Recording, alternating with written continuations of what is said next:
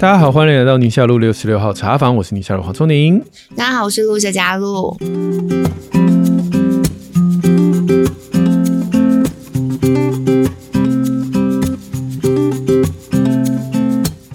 今天我们的 Q&A 主题有跟 COVID-19 相关，还有教孩子身体界限，嗯、还有情绪管理，还有。上次你说乏了，好多听友都劝你不要疲劳啊，露露不要离开我们。你听到听友的呼喊了吗？不是，我是觉得很奇怪，只是说乏了，不是说对你下路乏了好吗？干嘛要这样子牵拖？好，哎、欸，我我倒是有一个很好玩的事情啊。嗯，这个 COVID nineteen，你平常报新闻是怎么报？你们不会报英文对不对？不会，大部分讲就是新冠疫情，或直接讲疫情，哦，因为现在没有别的疫情了。哦，嗯，那如果说这个诶流感病毒啊，有 H 一，然后 H H one N one，啊，那如果 H 三呢？你们会怎么讲？就讲 H 三，要不然怎么讲？不过我有时候很困惑，因为现在不是有什么 B A 点一点什么东西吗？对对对对对对。对对我有时候也不晓得到底是要念点还 dot，或是念 one two，还是念一二，所以我有时候会听罗毅君他怎么讲。我要讲的就是这个，为什么 nineteen 我们就说 nineteen，然后 one 我们就说 one，那三位就变三。我们常常只要碰到三就不讲 three，就说三，是这样的吗？对，啊，好像诶。对，然后 two 就是有些人会说二，像你刚刚说 ba 二，嗯，很怪哦，我也不知道为什么。对。我有时候我也不知道该怎么样念呢，所以罗一钧是我的 demo，就我都要听到他他是怎么念，我就跟他一起念就对了。我有个想法，就是大脑懒惰到哈，因为 three 要舌头伸出来，然后牙齿咬上 three three 啊三就三这样，所以 three 这个平常不常用的舌头，然后我们就在那一瞬间决定要说三。但我确定的是，每一次国际上面那个 G A 高峰会，嗯、我都会念英文。真的哦，啊、那是因为讲中文会有一点像脏话吧？就觉得有点尴尬。对啊，可是如果是我，我会讲 G 八哎，因为 eight 要两个音节 eight eight 哦，八不是很方便吗？对，但没有办法，在那边我就觉得还是讲 G 比较有安全感。嗯 如果讲真，我就觉得 好啦，因为我以前常常在演讲这个流感相关 H one N one 哈 H three N two，然后我每次都讲 H3N2，，然后我同一场演讲里面，同就你你如果比如说 G eight 这个议题跟其他的东西你不会，但我在同一场演讲里面，我病毒却一个用中文一个英文，然后我就想我怎么了？我的大脑怎么了？为什么这么的偏爱？就是偏很偏心这样子？然后我后来就听听别人在讲什么 COVID 十九，为什么大家不讲 COVID 十九？因为 nineteen 也是 nine 就两个嘛，对不对？十九要因为十要卷舌，一想到卷舌就烦。哦、是有没有这么懒？真是因为这样子哦？真的啊，真的，我真的真心这样觉得。你看你身边都没有人讲 COVID 十九啊？没有人这样讲。真是没人这样讲。嗯、好了，就大概就是这个 无聊的小测试。我们来看第一题吧。第一题，哎，第一题问这个问题，我觉得好广哦。陈燕洲他说，COVID-19 对小孩的影响最新数据跟分析。你看，害我现在讲 COVID-19 我都觉得怪怪的。COVID 十九是吧？对，都觉得要想讲十九。还有这位小雪，他想要聊的是疫情啦。嗯，他说他是家有幼童，然后再过居隔生活，要怎么跟坚持说这个疫苗是有害的哦？可能朋友说只是实验品啊，或是厂商图利等等，嗯嗯、要跟这样的朋友来谈打疫苗的事情。哦嗯，是先跟大家分享那个 COVID nineteen 的数据啦，吼，最新的数据跟分析，就永远不会有最新啊，永远都是相隔，因为我们播出来的时候也已经隔了几个礼拜了。对对，那至少在五月十九的时候，重症率是零点零二 percent，哦，那就是儿童啦。我们讲，我们今天只讲儿童啊，其他的十二岁以下吗？呃，十岁以下。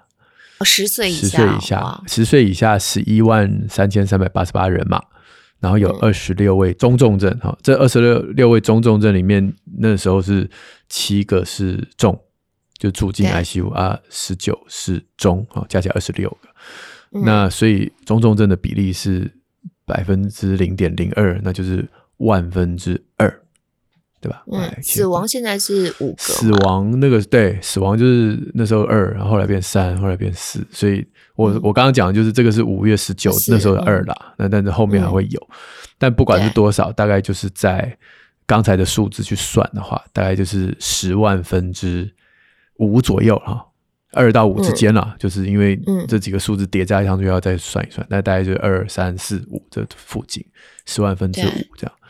那十岁以上。目前是死亡率是零哦，十到二十是零，所以以其他国家常常是用十八岁以下来算的话，那我们刚刚的数字就会变十万分之一半嘛，可能就是二点五啊或三之类的哈、哦。但如果你只看十岁以下，那就是十万分之五啊六这样子，就是这个你看你怎么去切割，对，看你怎么算，对对对。嗯、那跟其他国家比起来，我们大概跟美国、哦韩国都蛮近的了。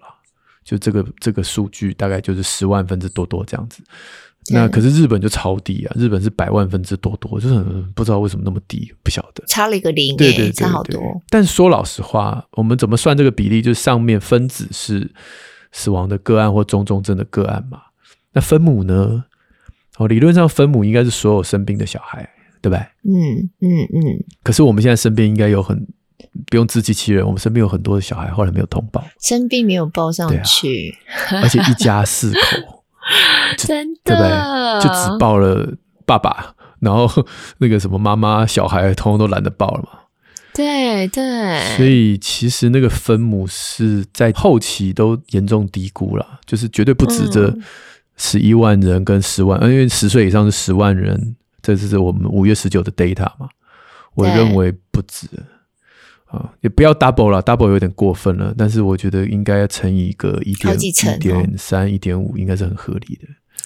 对，也真的是这样子。因为小孩如果没有什么像我们上班要请假需要一个居格单，或是确诊的一些一个什么证明的话，或是现在可能是因为人申请保险需要，对，要不然小孩好像就觉得哦，爸妈有时候都觉得很懒。我觉得是因为现在整个系统的建制，嗯。就大家觉得要上传一个什么，要回填一个什么东西，然后系统都在面一直很卡，然后打电话到卫生局啊，一九二二啊，要不然你打不通，要不然没人接，就是整个系统应付不来，所以久了大家有那个印象之后就觉得啊，不用报，不用报，反正真的很麻烦的，小孩反正就好了就好了这样子。因为之前就是搓一次快筛就已经小孩已经很崩溃了，然后又要再做 PCR 就不要这样。对，我觉得大部分家长都自己算的，自己算日子，就按照指挥中心公布好，我们算这几天过了就过了。对，这倒是真的啦。我看大部分都是有好好的关关在家里，就是就是那些繁琐的步骤，有些人不想给孩子搓 PCR 啊，有些人就是可以视讯嘛，视讯快筛确诊视讯，可是。很难挂啦，就是有些视讯门诊不好挂，然后又守的时间在那边，所以我我想这个分母我们大概如果是被低估的话，那么死亡跟重症的比例应该是在更低。但就算不低估，这个比例大概也很符合世界上其他国家的数学。我只要强调了哈，我那天在 CDC 的演讲就说。这十一万三千三百八十八个个案里面有十一万三千三百六十二的孩子都痊愈了。哦，就是请大家还是要有这个数字的概念。虽然我们都还是会为了那二十六个中重症的孩子而奋斗努力拯救他，而且我们也很心疼，也也难过。我们也不断的在发布说，如果有哪些重症的迹象，哦，疲倦。或者是退了烧，发烧四十度，对对对，高烧哈，高烧，或者是疲倦，或者是这个精神不佳，就是说连退了烧之后还是精神不太好。嗯，那这几个都可能是因为病例上面这些脑炎的个案一开始的症状，癫痫就不讲了。我觉得没有人癫痫还放在家里的吧？哦，我看你抽个三分钟好像还好，我等一下再去验，不可能。什么叫做肌药型跳动？我看到好几个都有写到这一项。症状是，嗯，肌药抽搐是之前肠病毒啦，肠病毒嗯去感染到脑干的时候会有肌药型抽搐，但是表现起来会怎样的抽搐跟一般不一样？肌药型抽搐就是你有没有上课太无聊睡着过？就是快睡着是不是手会抖一下，然后桌上就多一条线，有没有？那就叫肌药型抽搐。但是你上课抖个一下，然后你就睡着了嘛，对不对？或抖两下就决定趴下了。那如果你今天你是脑干受到病毒的侵害的话，那么在长病毒的时代，我们就会跟家长说，你那个抖一下、抖两下、抖三下，抖到第八下的时候就不对劲了，因为一般我们不太会让自己大脑就是肌要抽搐那么多次还睡不着，通常就是快想睡觉才会这样嘛。Oh. 那如果你的孩子在这样肌要型抽搐超过八次，表示你的大脑的脑干出了问题。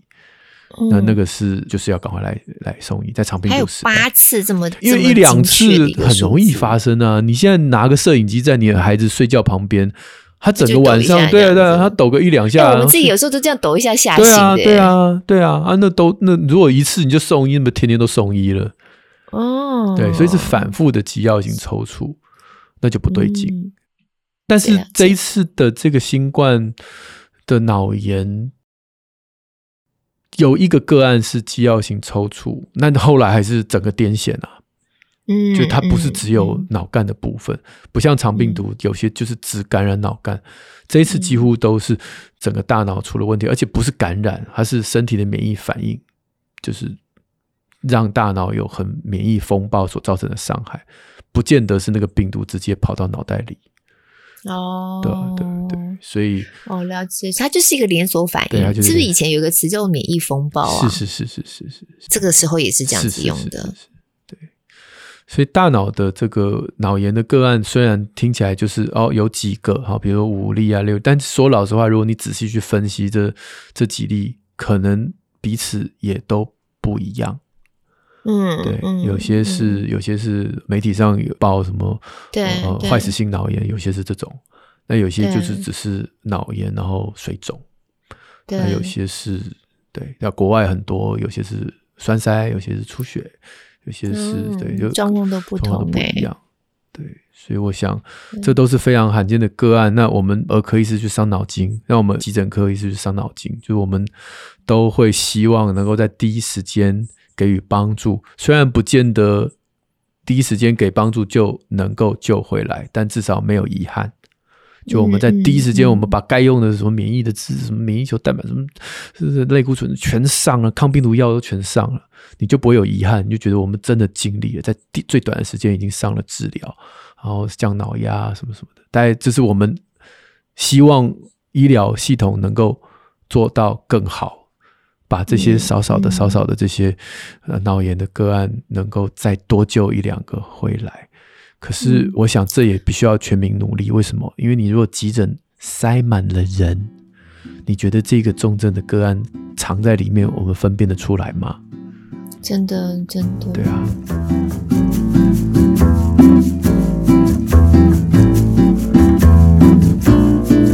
现在就是好像有的时候是行政上面必须要去处理的事情，比如说你说怎么做分流啊，怎么样让真的需要的人可以使用到这样的医疗资源。一方面就是民众要有共识啦，二方面就是在医疗行政上面怎么样可以更聪明的去帮忙大家，能够更快的接上到你应该去的地方。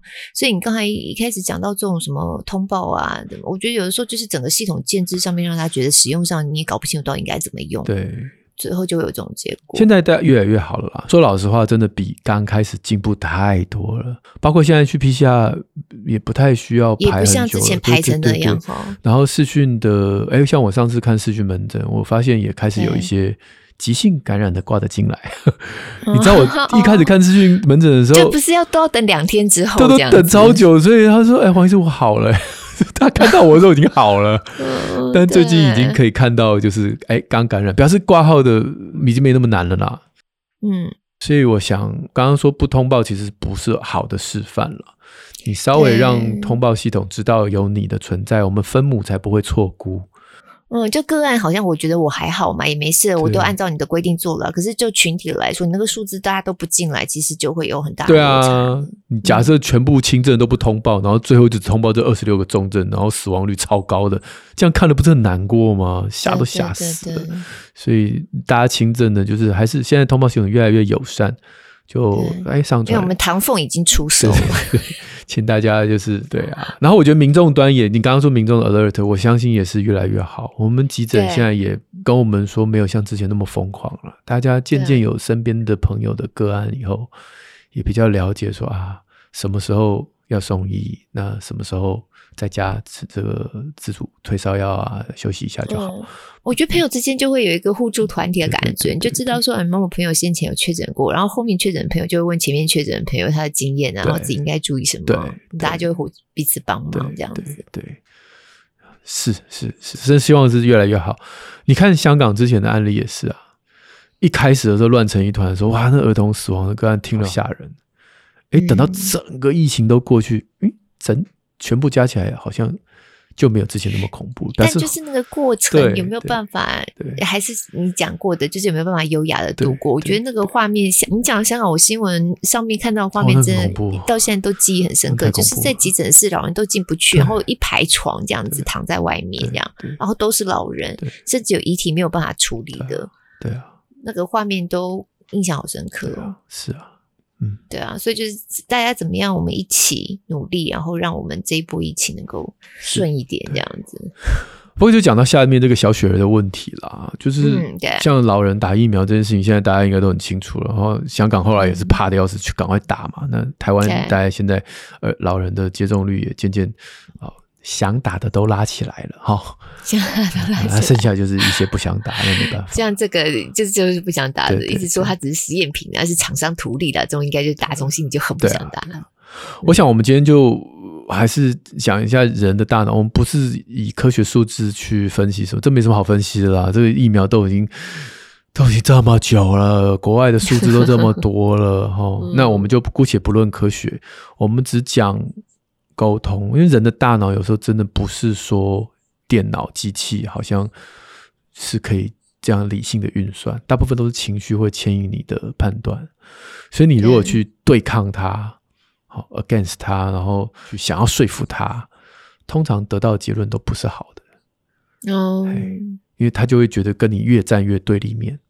对对对，会反抗，想反抗。所以我想，今天也借由这个问题，我也。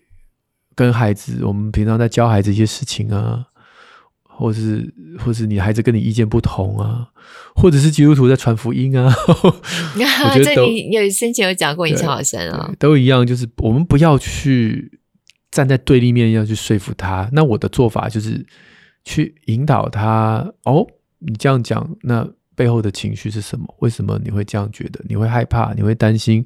你会不舍？你会甚至会愤怒？好。嗯，那我觉得这些情绪我们都接纳。哦，原来是这样。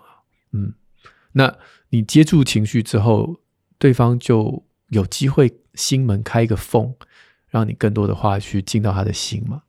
嗯，对，所以不会是第一次对话就结束。有时候我们就哦，这样这样。那原来如此。哇，你真的很担心你的孩子，你真的很很注意自己的健康。哎，你真的很希望能够好。对，那这些同理之后，我们再引导说，那如果不打疫苗，你觉得？下一步你要怎么安排你的生活？这样子，嗯，对啊，其实就是有一些问句去引导他思考，好像好像也不需要给他一个答案，这样子。嗯，那通常这样的对话最后会引导我听到的啦，通常都引导到就是他对打疫苗这件事情，他已经有恐惧、有害怕、有可能有一些人的经验，可能不认识的人哦，但是也许有认识的人的经验，让他非常害怕。但是他自己也不知道该怎么办，因为你说这些人，你跟他讲说啊，所以你已经准备好要得了。哎，我问到大部分的人都没有准备好，很少有这么优雅，就是说我就觉得这个病毒就是没事，我就是现在要去得这样子，打疫苗真蠢啊，嗯。嗯，好像也都不是，有一半以上的都不是。他现在一个很痛苦的困境，说老实话，我也蛮心疼的。对，就他也不其实蛮焦虑的。我有一个朋友，他们家里头长辈就是这样这样的状况，因为过去曾经有打过疫苗，然后身体一直都不舒服很长一段时间，所以他对打疫苗这件事情就是由衷的担心害怕。嗯，那不打。也不行，不打也也每天这样子生活，然后看到这样子疫情，自己也担心害怕，所以就卡在你刚刚讲的这种状况里。对啊，嗯，所以这个对话的结论只是说，你以后有什么你担心的事，你都可以跟我讲，我就当一个你的你的垃圾桶。嗯。那我打疫苗的原因是因为我知道这样做，我可以比较优雅的度过这个疫情，得到这样子。好啊，但是你这个决定，我也没有要再批评你。那你的难过、你的担心、你的焦虑，你有我是你的好朋友，假设是朋友了哈，又是亲人，对不对？那我可以当你的垃圾桶，你可以跟我讲。那我们我只是有一个劝告，就是你这样的信念其实不用到处跟人家讲，你不要传就好了嘛，我们就停留在我们心里面。嗯嗯，那只要越少人去传这些东西，那被影响的人就比较少嘛。对，那些犹豫不决的人就比较少嘛，让我们的理智脑可以多发挥作用。因为你知道吗？这种东西之所以会传，就阴谋论嘛。对啊，就常常就是自己的理智脑不知道怎么了，就被牵引了，这样子，杏仁核的作用就出来了。对啊，所以有时候都是情绪下的反应。嗯，那科学上面的东西要解释就太复杂了。其实，对对，说老实话啦，卫福部的网站都有我们医生帮你回答了，只是大家就不相信他。我跟你讲，因为有时候对一般民众来说也很困难。嗯、医生 A 跟医生 B 有时候讲的都可能完全不一样，你知道吗？都是医生啊。唉。所以呢，为什么我们特别到时候大家听一下？我们到时候会录一集专门针对胃科学，就是都是科学，可是实际上怎么？对啊，呃，我们到底要怎么看呢、啊？嗯、都是数据，到底要怎么看呢、啊？每个人数据拿起来都好像哎，有一个看似有凭有据，但其实里面的猫腻只有专家才看得出来，对对对，对不对？真的，民众哪里看得出来里面到底有什么样的这种？嗯，看不懂，好不好？其实我的爱家好医生也要做一集这个。然后我把对我把讯息来源分成就是公众人物，然后第二个是专家但非该领域，好，第三个是那个专家而且又是该领域。啊，第四个就是那个群组里面朋友传，就是非该领域也不是公众人物，就是朋友告诉你的这样。嗯嗯嗯。所以你在讯息来源大概这四种嘛，那你当然想当然哪一个也该相信，当然就是专家跟该领域该相信。但即便专家跟该领域又有可能他的讯息也有不同的好解读，所以我的第二层防护就是那些勾起你情绪的消息。你都要特别的谨慎，就你看完之后，你是还没有办法 verify 这个数字或他是说，但是你觉得有点气了，怎么可以这样子？对对，看得让你愤怒的，看得让你焦虑的，其实这个讯息本身，你就要先给他贴上一个可热纸，就对对，不要让那个情绪脑去阻止了你的理性脑接下来要去做的讨论。你可以问人啊，对不对？你如果认识黄医师，你是他好朋友，你赖他问一下嘛。对对，你身边一定会有，有对对，你身边一定会，哎，谢谢。对，但那个情绪如果高涨到你不去问身边那个该领域的专家，那就表示出了问题，你大脑失衡了嘛？对，然后就开始自己脑补了。对对对，所以这是我们最后希望能带出的两个结论：就第一个是看那讯息哪里来，嗯、第二个就是勾起你情绪的，反而你要放一边。对对。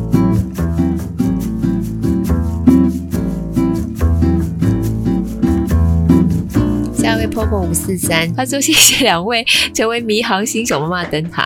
那最近疫情肆虐，想要问啊，当小朋友生病发烧，什么都不肯吃，嗯，水也不肯喝，药也不肯吃，妈妈煮了宝眼米粥、甜米糊都没有用，嗯，宝宝呢是一岁八个月，反正全部不买单，你就软硬兼施，他都不肯张开他的金口这样子，嗯、或者哎吃了就吐掉，嗯，后来呢家长就情绪勒索了啊，你吃一口我们才要抱抱哦，你要吃药药才能。看电视哦，稍微有解决一点点，嗯、甚至家长平常是完全不开电视的，可是这些规矩呢，在孩子生病过程都全部被破坏了，嗯、甚至用上了自己平常很讨厌的情绪勒索。嗯，所以想问问有没有更好的方法，能够帮助孩子度过生病的这一段暴风雨？嗯，如果他继续不喝水，会发生什么事？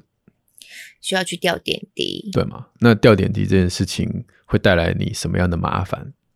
嗯。就是要请假，嗯、然后要去医院，就又要 PCR，又要干嘛，对吧？哦，对对。所以你把这些麻烦都写下来，然后你就看着他，你知道最糟的状况就是这样。是，其实先跟自己对话，不是先跟宝宝对话。比如说宝宝，你爱看，宝宝说我还看不懂。对啊，宝宝一岁八个月，你跟他讲什么？对 对。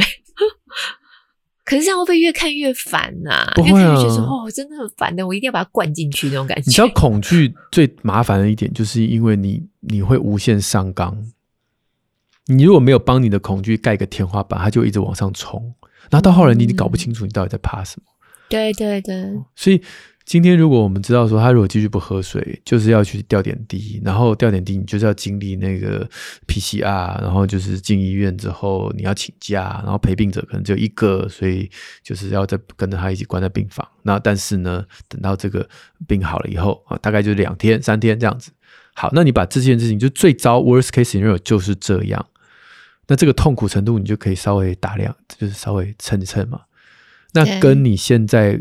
就是捏着他的鼻子啊，然后灌他吃东西啊，然后用红带片啊，搞得一整天情绪都很差，然后还照顾者互相生气、互相抱怨，然后你刚刚又提到的情绪勒索，请问哪一个比较痛苦？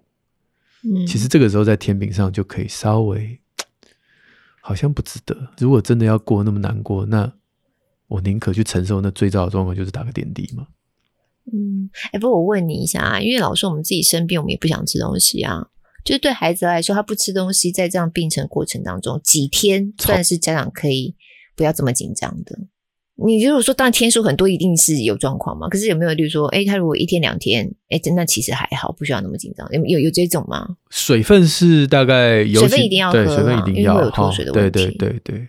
那至于营养，像我们在医院啊，常常就是所谓的 NPO，就是不吃东西只打点滴的话，七天内我们都会想东想西的。嗯嗯，对啊，所以大家就知道了，其实七天不会怎样，然后就好像变瘦了什么的啊，之后就胖回来了。嗯，对对对，对，因为说真的，生病期间不想吃东西，我我自己也是这样啊。对，而且大人好像也这样。上帝既然让这件事情变成一个反射，那么就表示他对我们身体可能是好的嘛。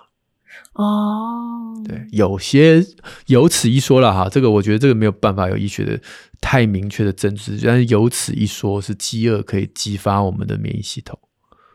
哦，对，有此一说哈，有此一说，嗯嗯嗯，但是也不要故意去饿你的小孩啦，就是他想吃就吃啊，不想吃他想吃就吃，对，但水分不是比较麻烦一点，所以对水真是要喝，哄哄骗骗，哄哄骗骗，有喝奶有喝水，其实大家不要脱水就好了。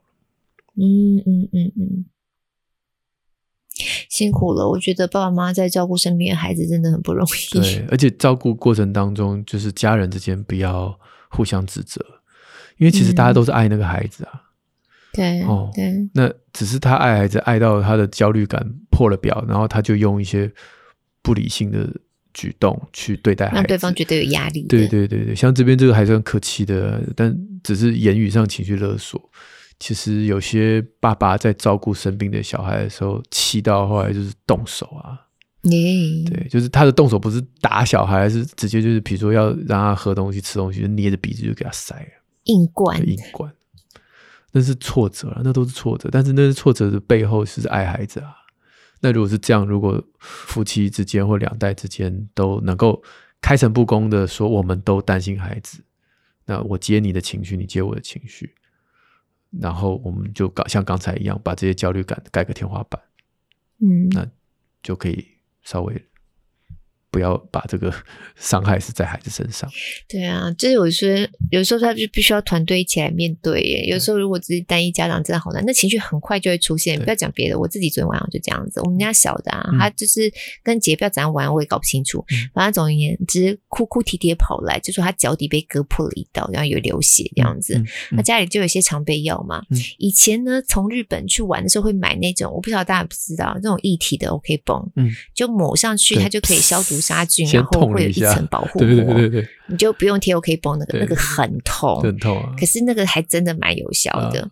但后来呢，我发现有一个就是用喷的，它就是杀菌消毒，但它就不会有一层膜，就是外伤可以先第一步先做处理的。我自己试过，我觉得那个很好用，而且好的很快，嗯，小伤口好的很快，而且不会痛。就你一点都不痛，凉凉的。嗯、但我就很想要给我们家小的喷那个东西。嗯、哎呀，哭得死去活来，扒着他那个脚，然后一直不肯。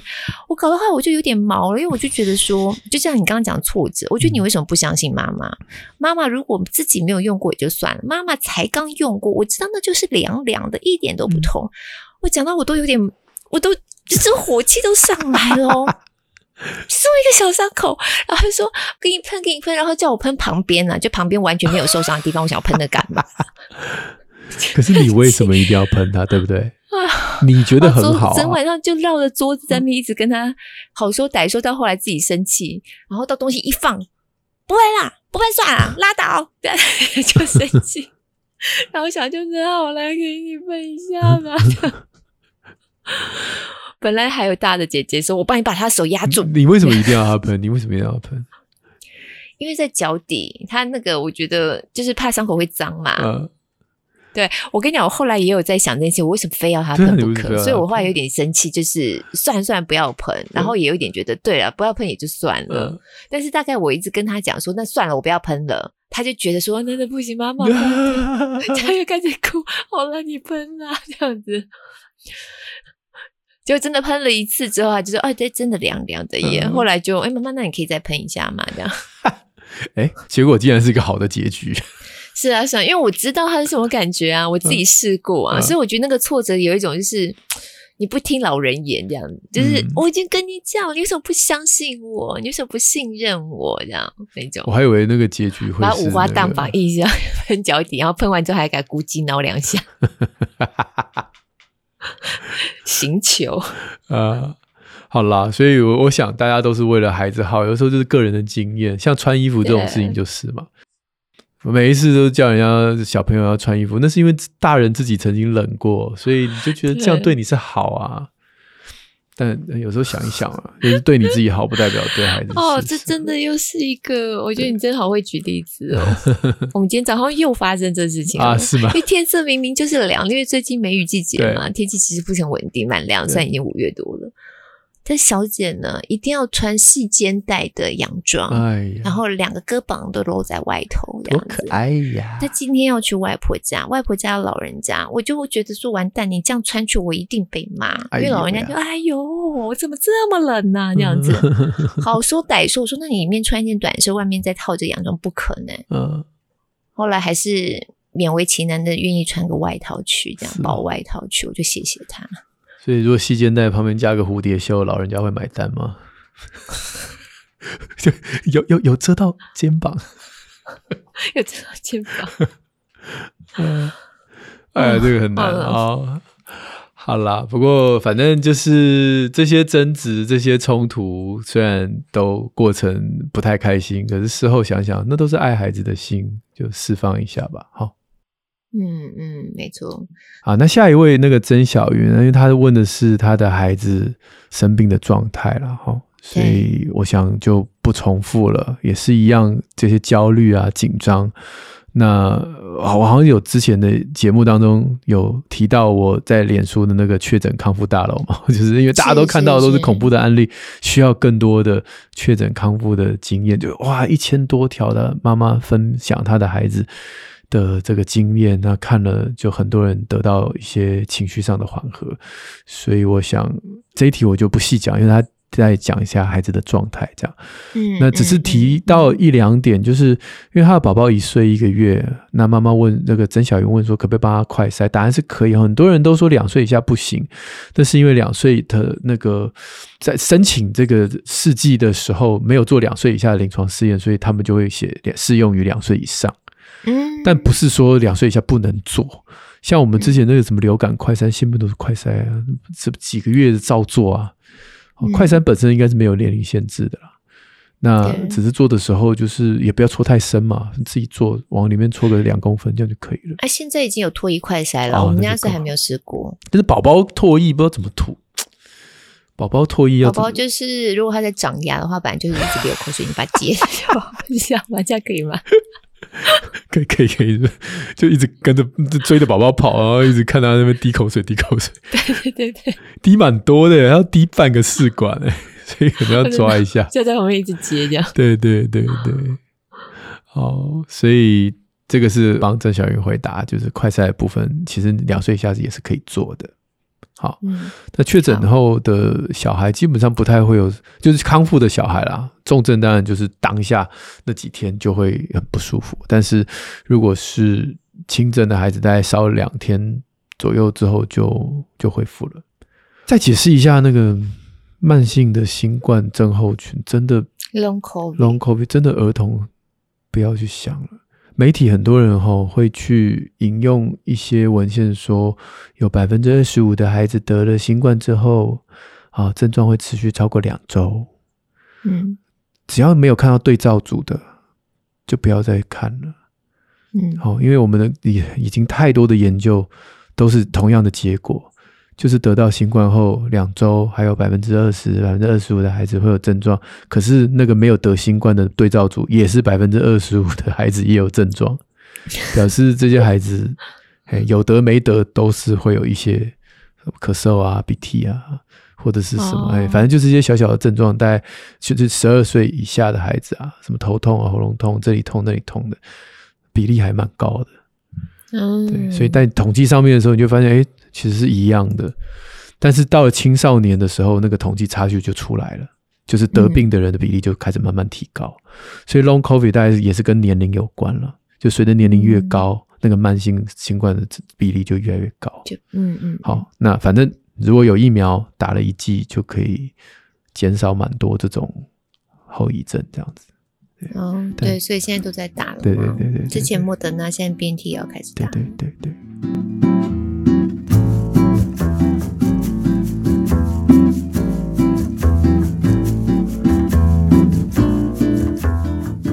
那下面这个就真的不是疫情了。这位雪伦他想要知道是要怎么样教孩子身体的界限。呃，他的状况是他们家有两位小学生，那主要是他们家小一的女儿。其实呢，在家里头保护之下，对外面的想法都会觉得外面世界也是美好单纯的。那因为孩子很单纯可爱嘛，脸上都是笑容，所以长辈们也都很喜欢，尤其是男性的长辈。那他们家妹妹呢，常常只要跟长辈聊天的时候，不管对方性别，就会不自觉的就开始坐在对方大腿上。那有一些长辈会拍拍他呀，哦，顺势也会让他离开。可是有些长辈就开始哦，又亲又抱的，妈妈看了心里头就觉得有点紧张。那有时候也会出面去制止长辈更亲近的行为。回家呢，也会跟妹妹讲说：“，你不管是亲疏之间聊得这么开心后，你都往大人家大腿上去坐，其实这好像也不是太好。”那在绘本也念了一些故事分享，可是妹妹就是在外头一开心就又忘了这样的界限，那妈妈就觉得很苦恼这样子。嗯。对，有三个女儿的露露主播，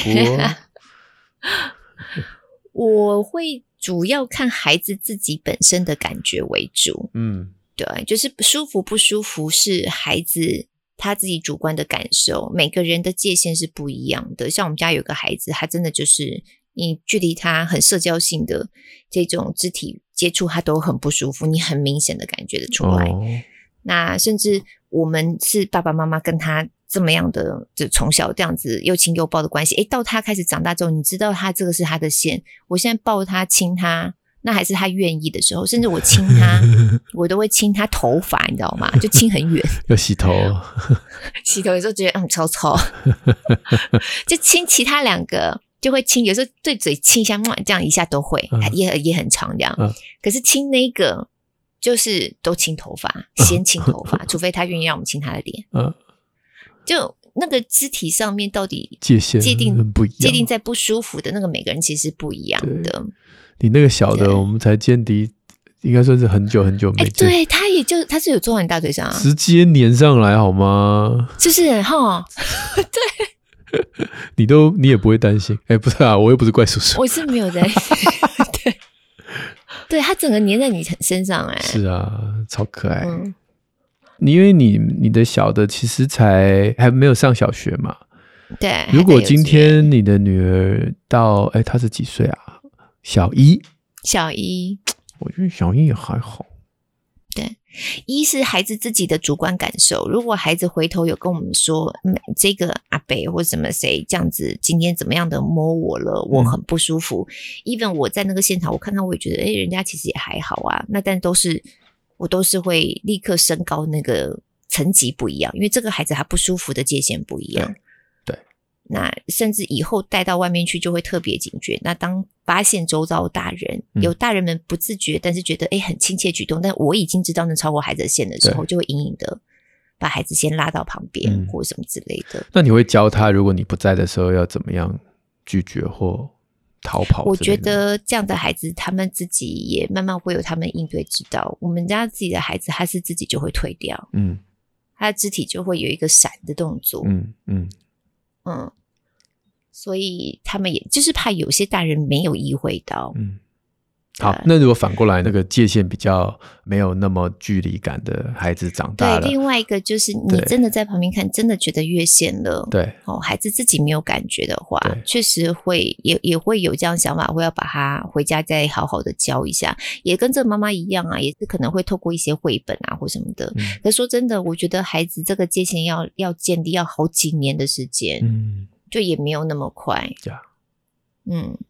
但不要紧张了，好不好？我觉得要不要紧张？好，我觉得母女或者是父女的沟通都是顺畅的时候，嗯，其实他碰到不舒服，他敢跟你讲，这样就好了。真的，而且现在你看，你们家孩子才小一，我们家孩子有这种，你看我们家老二现在是五年级嘛，嗯、老大是七年级嘛，真的已经进入到十几岁到青少年的这个阶段了。嗯，他们对于自己身体的感受度就，就我就发现真的不一样。嗯，对，他们跟妈妈。在肢体上的接触，跟他们跟爸爸在肢体上的接触，我发现孩子自己开始有区别了。嗯，对对。那对我一个做妈妈来说，哎，我的观察就会不一样。有的时候甚至也会提醒一下爸爸，哎，爸爸其实也没有意识，或者一些男性长辈，嗯，只是因为爸爸就在家里啦。对对，会比较多的观察。哎，爸爸就觉得说，那在小时候不是，或是没多久前我们也才这样子啊。嗯但突然之间，孩子好像就觉得，嗯嗯嗯，怎么就拒绝了爸爸？爸爸就受伤，难受香菇，这样对吧？我已经准备好了。是有感觉。对对对，对啊，我也是有有这个警觉啊，我就知道说，嗯，也许有一天我女儿，我比如说我就是弄她，有不要弄啊，这样，我我已经等待好这一天的啦。嗯、然后我有一次，我就跟朋友出去，他的小孩已经十六岁哦。然后我就看到他的小孩，就是大家聊得无聊无聊，他就坐在爸爸大腿上，哇！然后我就我就也不叫羡慕啦，只是说哦，所以也是有女儿跟爸爸到十六岁还是这么的亲密，这样子，就这样。我记得我坐在我爸大腿上，好像差不多到国小高年级，是哦，嗯嗯，接下来就太重了。叫爸爸说：“你别再坐了，爸爸、那个、坐椅子旁边，对，坐到椎间盘都突出了。哎，好啦，就是这样，放轻松啊！现在因为很多这种新闻媒体，嗯、然后让大家对女儿的照顾都会特别紧张。那我还是再强调一下，就是最重要的就是你的沟通不能断。”其实只要沟通不断，有一点警讯，女儿肯跟你讲，大家都没事。像我身边有一个朋友，他就说他小的时候其实曾经有亲戚有越线，我不晓得他的侵犯到什么程度，但他很不舒服，告诉他妈妈，他妈妈当时是跟他说：“你不要乱讲。”啊，最怕这种反应了。对，对，所以他现在自己当了妈，他知道其实问题不是在于那个人。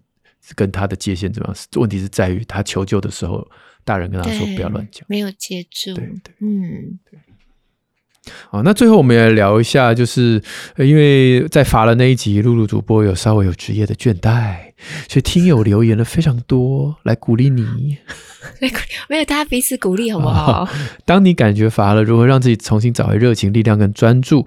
那一些听友的做法来跟大家分享。嗯、袁淑慧他说：“不忘初心，方得始终；初心易得，始终难守。”哒哒哒哒哒哒哒哒。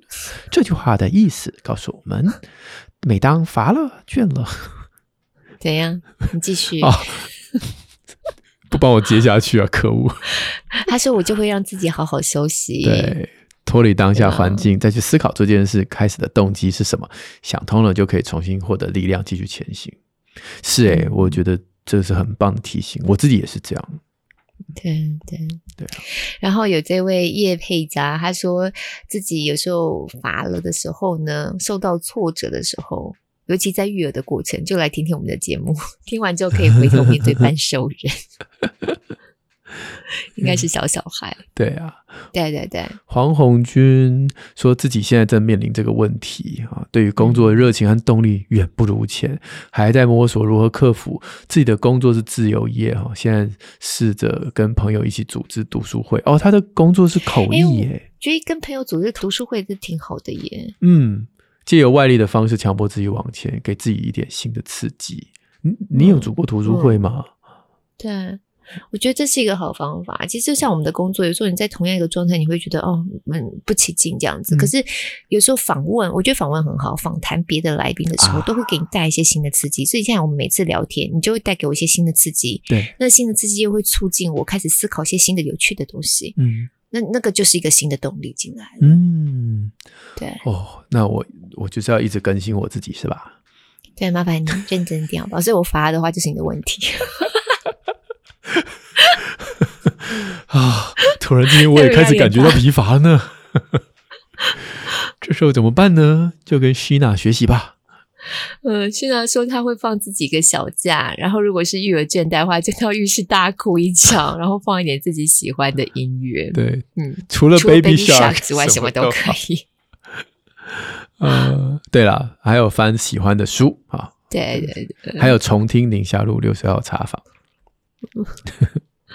伊凡熊太太说：“听听宁夏路，先让自己冷静下来。我们的节目有这个功能，有。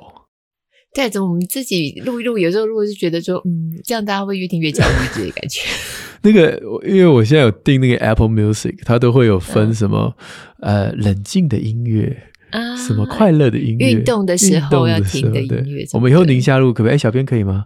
我们就分成运动时听的宁夏路，冷静时听的宁夏璐。”跟老公吵架时听啊，看看 看看孩子调皮捣蛋的照片，也是一个舒压的方式。书诶，寻找答案啊，再不够就去宁夏路好书专卖店看有没有更多参考资料。然后抱一抱老公跟孩子非常重要。嗯、哦，对，但有的时候老公跟孩子是自己发的主要原因。哎啊，对。那只好抱别人的老公跟孩子，哎，不，不是，不行，哎，删掉，给，好的。小编说他也罚了，他小编也罚了，真的。他说我们如果要去分那个工作时的宁夏路，运动时宁夏路，小编一直在翻白眼。好，最后这位黄金菊，他说呢，他会找出一个自己独处的时间，重新沉淀一下，重新和自己连接，问一下自己真正的想法是什么，找出自己最自在的方法，然后重新再来一次。嗯，嗯，这好像是那种嗯正面什么，或是冥想什么之类的这种哦，对不对？对对。这位黄金菊，他后面有讲最近的近况是参加萨提尔工作坊，然后他觉得这件事情很有趣，很有感兴趣，然后可以学习并找回专注跟热情。我们的跟从阿健老师的访谈应该已经播出了嘛？哈，对对对对对，所以大家应该可以从那集得到一些啊启发。嗯嗯嗯。萨提尔，我都觉得还是好难哦。虽然听了他讲之后，我只是觉得他真的是一个高情商的人。后来才发现，高情商的人在别的节目当中有听到，有时候高情商的人会让人家觉得比较有距离，也是因为他那个界限很清楚的关系。你就没有办法有那种火种的感觉。对，然后他也比较不会，他很清楚自己，对，知道自己的内在状况不会受到别人影响。对，嗯。我就有的时候觉得有点失落，是有一些些啦，不是所有，就有一些些酒肉朋友，嗯，他们去 happy 都不找我，感觉就是他觉得我太冷静了，嗨不起来啊。对啊，因为我又不太喝，真的很难呢。你看，你连跟你儿子去看棒球比赛都在旁边看书，人家嗨成这样。哦，我是因为不想打扰他跟他同学，哎，一个国中生，然后。那跟同学约去看棒球，爸爸还跟我已经很很小心踩那个界限了。那你就是要跟他们一起嗨呀、啊！我有啊，我有啊，打全垒打的时候要嗨啊，失误的时候一起骂脏话，这样已经很够了吧？OK OK，好了，超级嗨的，旁边一个看秀的，还不是为了宁夏路要录音哦，谢谢谢谢谢谢，是不是？好啦，好啦，那我们今天没有特别推荐什么好书哦。对对对，但是大家刚才也有那个听友提到，就是如果那个乏了的时候，也会去宁夏路好书专卖店去找我们以前推荐过的书。嗯嗯，好，那大家可以在连接的资讯栏里面找到，并且请大家加入我们宁夏路的这个不公开社团。不公开社团，让我们在里面能够更多的交流，以及我们会举办一些活动，也会在里面跟大家公布。